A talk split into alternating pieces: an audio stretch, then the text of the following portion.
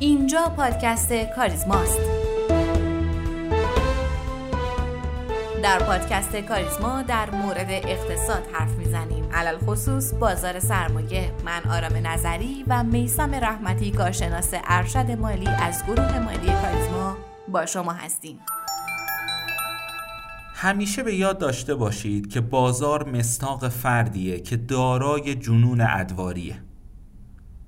همونقدر افسرده همونقدر شیدا. این جمله در بازارهای مالی منصوب به وارن بافته.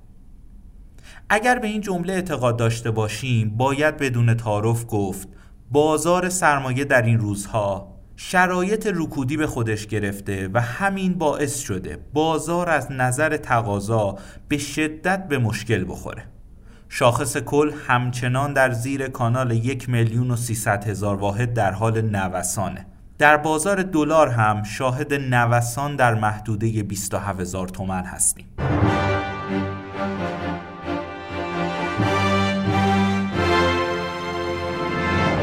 سلام و عرض ادب خدمت همه شنوندگان عزیز. من میسم رحمتی هستم و این هفته در قیاب خانم نظری در خدمت شما هستم با تحلیل بازار سرمایه. خب خیلی سریع بریم به سراغ بازار سرمایه و اتفاقات این هفته. در این هفته شاهد یک رکود نسبی در کلیت گروه های بازار بودیم. اندک پول موجود در بازار سرمایه در بین صنایع مختلف در حال گردشه. یک روز صنعت فولادی مورد توجه قرار می‌گیره و روز دیگه صنعت پالایشگاهی. اما همچنان شاهد این هستیم که شاخص کل برای عبور از کانال یک میلیون و هزار واحد نیاز به نقدینگی بیشتری داره. یکی از دلایل عدم عبور از این کانال مهم ابهام در برجامه. نوسانات دلار در محدوده 27 هزار تومن کاملا نشون از این ابهام مهم داره. اما به نظر می‌رسه این متغیر مهم یعنی دلار زیاد علاقه به اصلاح بیشتر نداره و شاید کانال 25 هزار تومن برای اون نهایت اصلاح باشه. در نتیجه تا زمانی که شاخص کل نتونه. محدوده یک میلیون و سیصد و بیس هزار واحد رو با قدرت بشکونه و ارزش معاملات بازار برای چند روز متوالی به بالای چهار هزار میلیارد تومن نره نمی‌تونیم ادعا کنیم بازار از وضعیت رکودی خودش خارج شده.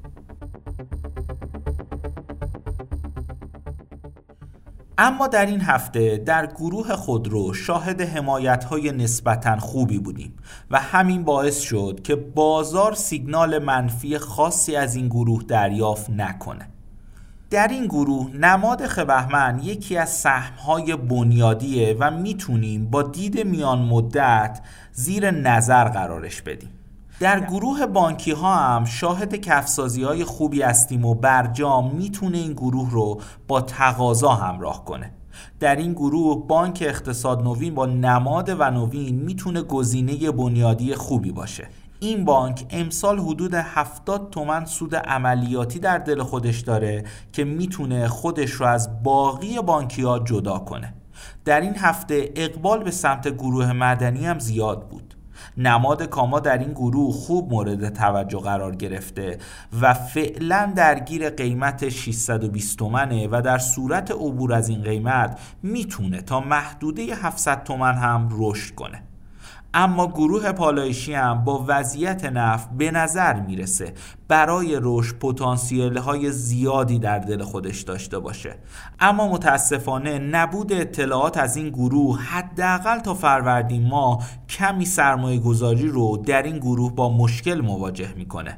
اما با توجه به قیمت نفت می‌تونیم انتظار گزارش سه چهارم جالبی رو از این گروه داشته باشیم.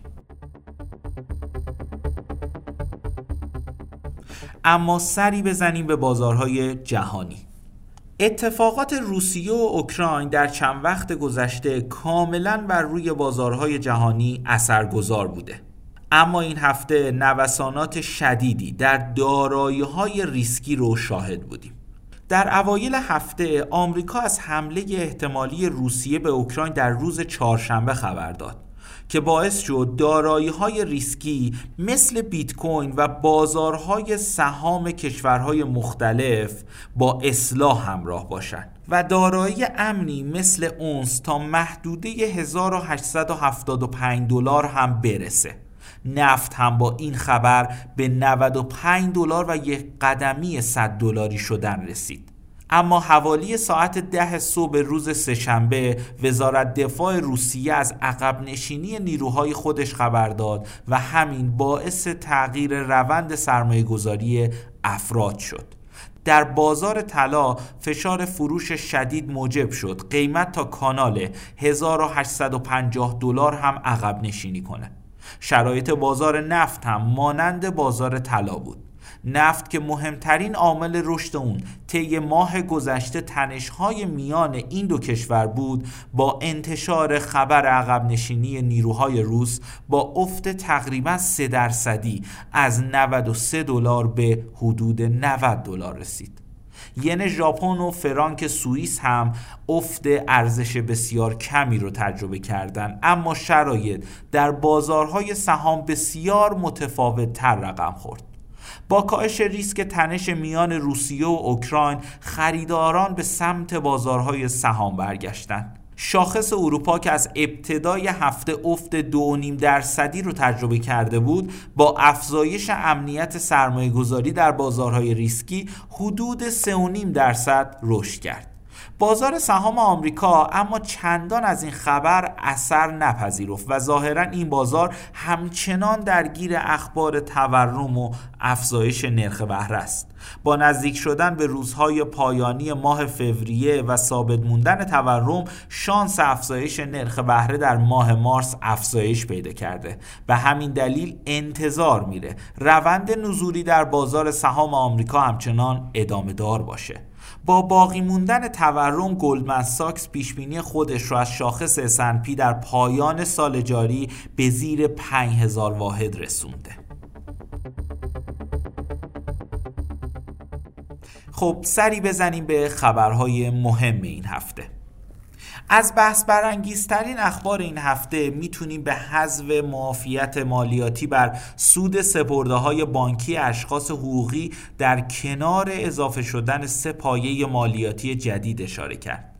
بنا به گفته رئیس سازمان امور مالیاتی کشور سه پایه مالیاتی جدید. شامل مالیات بر خانه های خالی، مالیات بر خانه های لوکس و باغ و ویلا و مالیات بر خودروهای لوکس وضع شده و همچنین حذف معافیت مالیات بر سود سپرده های بانکی اشخاص حقوقی هم انجام میشه.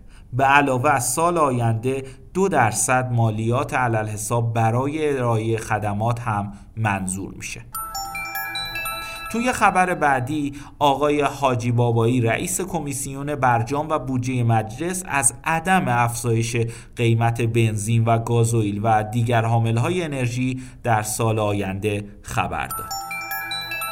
نرخ توافق بازخرید در عملیات بازار باز این هفته هم 19 درصد بود و این در حالیه که بانک مرکزی در تازه ترین گزارش از افت 800 درصدی نرخ سود بازار بین بانکی نسبت به آخرین نرخ هفتگی تا 20 ممیز 31 صدم درصد خبر داده. اما آخرین خبر مربوط به واگذاری دو باشگاه استقلال و پرسپولیسه. قربانزاده رئیس سازمان خصوصی سازی از ارزشگذاری استقلال پرسپولیس برای ورود به بازار سرمایه خبر داده و گفته عرضه سهام این دو باشگاه نهایتا اوایل اسفند ماه و طی شش ماه آینده عرضه بلوکی اونها انجام میشه. به گفته آقای قربانزاده ارزش کارشناسی باشگاه پرسپولیس 3200 میلیارد تومن و ارزش باشگاه استقلال 2800 میلیارد تومنه که در مجموع ارزش دو باشگاه به 6000 میلیارد تومن می‌رسه.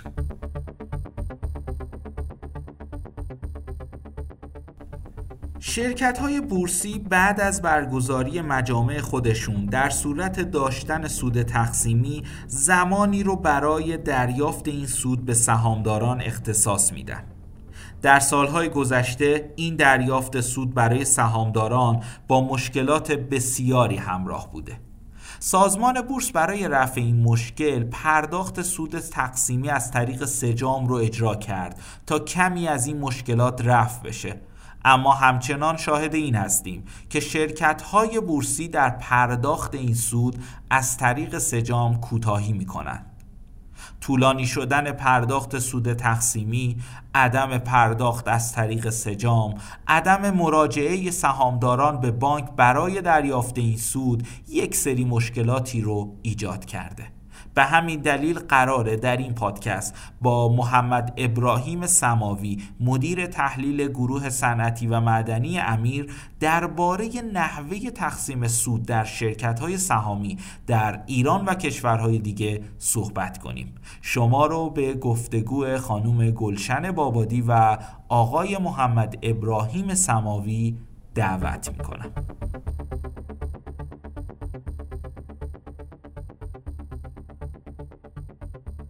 توی این قسمت در خدمت آقای سماوی هستیم. آقای سماوی خیلی خیلی خوش اومدید به این قسمت از پادکست ما.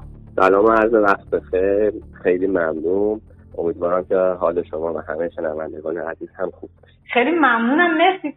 جناب سماوی در ابتدا واسه ما توضیح بدید که فرمت تقسیم سود توی شرکت توی شرکت ها در سطح جهان تو بازارهای جهانی به چه شکل اتفاق میفته یعنی اونها مثل ما هستن که مثلا هر سال یک بار پرداخت سود داشته باشن و با این همه چالش و دغدغه یا اینکه نه اونها یه روش های دیگه ای رو به کار می‌برن. بله. در کشورهای پیشرفته حالا هم کشورهای اروپایی و هم حالا بورس ایالات متحده نزدک یک تقویم اقتصادی دارن. این تقویم اقتصادی همه برنامه های شرکت رو تو این تقویم ذکر کردن. یکی از برنامه های مهم در مورد بحث سود و تقسیم سوده که این سود و تقسیم سود عموما به صورت فصلی انجام میشه. یعنی برنامه دارن فرزن مثلا شرکت فیسبوک توی کیوبان یا سه ماه اول سال 2022 پیش بینی میشه. مثلا ما به ازای هر شب 20 دلار سود می‌سازه و بر اساس سیاست تقسیم سودی که داره 15 دلارش رو تقسیم خواهد کرد. حتی پیش بینی سود تقسیمی هم دارن و سه ماه به سه ماه اگر این محقق بشه پرداخت خواهد شد. فقط نکته که وجود داره اینو من از الان بگم. ما کلا دو نوع شرکت داریم. یه سری شرکت ها هستن که شرکت های رشدی هن. به خاطر طرحهای توسعه که دارم که عموما مثلا ما تو کشورهای پیشرفته مثل ایالات متحده صنعت تکنولوژی همچین ویژگی داره عموما اینا سود تقسیم نمی‌کنن و سیاست سودشون کاملا مشخص و شفافه یه سری شرکت ها داریم که بهش میگن شرکت های ارزشی که به بلوغ خودشون رسیدن مثل خیلی از شرکت های پتروشیمی فعالیت اساسی خودمون که اینا خب طبق روال مشخص سیاست سود تقسیمی معلوم خودشون رو دارن و معمولا از 70 درصد به بالا سود رو تقسیم می‌کنن. بسیار عالی. توی کشور ما فقط خب یک بار توی سال اتفاق میفته به نظر شما این احتیاج نیست که یعنی تو کشور ما همه تغییرات ایجاد بشه؟ مثل حالا این شرکت هایی که شما فرمودین یه جورای فصلی مثلا سه ماه اتفاق بیفته. اصلا فرمت شرکت های ما می‌تونه این قابلیت رو داره که یه همچین اتفاق توش بیفته؟ والا شرایط فعلی کشور ما و کشور پیشرفت فاصله خیلی زیادی داره به نظر من تو گام اول ما باید شرایط فعلی رو بهبود ببخشیم. الان همین الان سودهایی که تصویب میشن حالا طبق ماده 240 قانون تجارت لایحه جدیدش. خب شرکت ها تا سقف هشت ماه می‌تونن پرداخت کنن. حالا ما چند تا چالش اینجا داریم. اولا که خب خیلی از شرکت ها می‌ذارن دقیقا اصلا همون ماه هشتم پرداخت می‌کنن. یعنی هشت ماه گذشته و در کشوری که ما تورم داریم و هزینه فرصت بالاست این سود نقدی نمی‌رسه. حالا چه سهامداران حقیقی چه حقوقی. نکته بعدی که هستش خیلی وقتها بعد از اون زمان هم حتی تقسیم نمی‌کنن و شرکت به خاطر حال مشکلات سرمایه در گردش و غیره که داره ترجیح میده جریمهش رو پرداخت کنه.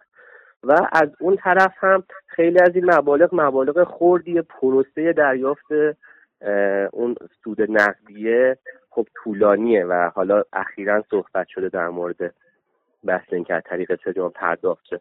به خاطر همین ما در خیلی از صورت های مالی شرکت ها می‌بینیم که حتی بعد از سودهای تقسیمی که پرداخت نشده به سهامداران برای 20 سال پیش هم تو صورت های مالیشون موجوده. دقیقا مسئله همینه که چرا با این تاخیر به این زیادی یعنی مثلا هشت ماه می‌بینیم که سود در حقیقت تقسیمی به سهامداران داده نمیشه. خب چرا این همه تاخیر چه اتفاقی میفته واسه این پول توی شرکت ها این شرکت داره از این پول استفاده می‌کنه یعنی داره سود مثلا می‌گیره از این پول. و اگر می‌گیره یا این مشکل قانونی نداره؟ مشکل حقوقی نداره به نظر شما؟ خب ببینیم بر اساس قانون تجارت ماده 240 فقط یک سختی مشخص کرده که هشت ماه پس از همون تصمیم مجمع عمومی می‌تونن پرداخت کنن خب چون سخت مشخص کرده شرکت ها ترجیح میدن دیر پرداخت کنن. دو تا نکته وجود داره. یکی اینکه خیلی از شرکت ها الان مشکل سرمایه در گردش دارن شرکت های تولیدی. ترجیح میدن این وجوه نقد فعلا تو حسابشون بمونه. نکته بعدی هم خب خیلی هم از این فرصت به عنوان سرمایه گذاری کوتاه مدت استفاده می‌کنم. و در واقع بهره های مربوطه به اون زمان کوتاه مدت هم کسب می‌کنم که از لحاظ حقوقی مشکلی نداره اما عملا این پول متعلق به سهامداران خود شرکته و خب شاید یک سهامداری سود نقدیش زمانی بهش تخصیص پیدا کنه. که دیگه فرضا مثلا بعد چند روز بعد مجمع سهمش رو بفروشه اما خب مستحق دریافت سود نقدی هست اما سود نقدی تو شرکت میمونه شرکت سود می‌سازه باهاش سودهای کوتاه مدت ممکنه باهاش بسازه و این سود کوتاه مدت متعلق به سهامدار جدیده در حالی که عملا باید متعلق به همون سهامدار قبلی باشه که با سهام رفته مجمع.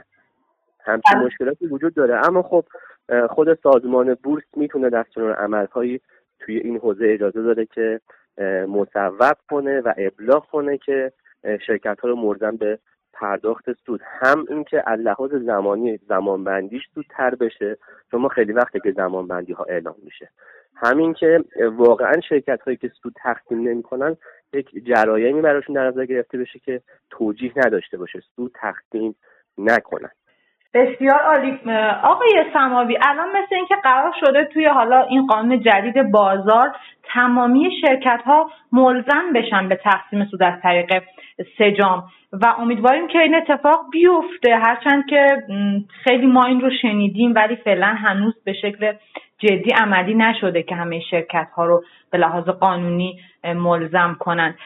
توی دیماه یه آماری اومد از اینکه تقریبا 55 درصد شرکت های بورسی و فرابورسی که تو مجامع عمومیشون سود تقسیم کردن از طریق سجام پرداخت کردن سودشون رو. به نظر شما این خوبه؟ یعنی این نسبت به حالا تعداد شرکت هایی که ما داریم و نسبت به شرایطی که توش قرار داریم به لحاظ سودسازی و حالا شرایط کلی بازار سرمایه ما آیا این خوبه؟ یعنی ببینید تو الان حالت اجباری وجود نداشته. یعنی آخرین باری که اتفاق افتاده حالت اجباری و دستور عملی وجود نداشته. اما بهتر اینه که این به صورت یک دستور عمل و ابلاغیه‌ای ابلاغ شه به ناشران. که ناشرانی که سود تقسیم می‌کنن موظف شن از طریق سجام باشن. چون ممکنه که هر شخصی یه سری سهمای کوچیکی در پورتفوی خودش داشته باشه و اصلا توجیه نداشته باشه که بخواد بره بانک سود رو دریافت کنه. یا خیلی هستن که خارج از کشورن دسترسی ندارن که بتونن این سودها رو دریافت کنن در حالی که این سودها حق اونها هستش. پس وقتی که همچین ابلاغیه‌ای به صورت عملیاتی ابلاغ شه و شرکت ها ملزم هستن که سودشون از طریق سامانه سجام پرداخت کنن اتفاق خوبیه. و 55 درصد هم به نظرم بهتر از گذشته اما باید بریم سمت اینکه همه ناشران ملزم هم این کارو بکنن. اینم نیاز به هماهنگی حالا شرکت سپرده گذاری مرکزی با بانک های مختلف شرکت ها داره. یا اینکه خود سپرده گذاری مرکزی چند تا بانک رو در نظر بگیره که از طریق همون در واقع سودها پرداخت شه. مثل همون شرکت هایی که شرکت های بزرگی بودن که سوداشون از طریق فدرال پرداخت کردن. دیگه تو این اصل اینترنت و تو این دور زمانه فکر کنم دیگه حداقل چیزی که ما باید توی بورس مشاهده کنیم. دقیقا. آقای سماوی یه مسئله که هست اینه که ناشران خیلی تمایل به این اتفاق ندارن. اونم به این دلیل که فکر می‌کنم باید یه کارمزدی رو هم به شرکت سپرده گذاری برای این تقسیم سود بپردازن. درسته؟ خب چند تا دلیل وجود داره. مهمترین دلیل انباشت وچه نقدینگی در های شرکت. خب طبعا شرکت ترجیح میده که وچه نقدش بیشتر باشه. بنا به اون در دلیل دو دلیلی که خدمت رو عرض کردم. مورد بعدی همین که اگه مسئله کارمزد باشه یا از این قواعد باشه بعد کارمزدها رو خب بالاخره شرکت سپرده گذاری مرکزی سازمان بورس و غیره یک درصدی دارم بابت معاملات به عنوان درآمد خودشون دریافت می‌کنن. بله. خب این درآمدها باید همچین جاهای خرج باشه که دیگه یک مانعی نباشه که سهامداران به اون سود تقسیم خودشون برسن و به نظر من خیلی وجه جالبی نداره که شرکت سپرده گذاری مرکزی بخواد از این محل کارمزدی دریافت کنه بلکه حالا از منابع درآمدی که خودشون دارن و اونم از طریق سهامداران نه از همونها تخصیص بدن به این بار بله دقیقا. ناشران هم به همین دلیل تمایل ندارن چون که اعلام می‌کنن مثلا سجام حالا یا در حقیقت هم شرکت سپردهگذاری مرکزی قبلا یه کارمزدی رو دریافت می‌کنه یه جورایی از در حقیقت معاملات. و دیگه نیازی نیست که برای تقسیم سود کارمزد بگیره. خیلی خیلی ممنونم آقای سماوی از توضیحات عالیتون. خیلی ممنون. خواهش می‌کنم. سپاسگزارم. سلامت باشین. خدا نگهدار. زنده باشید. خدا نگهدار.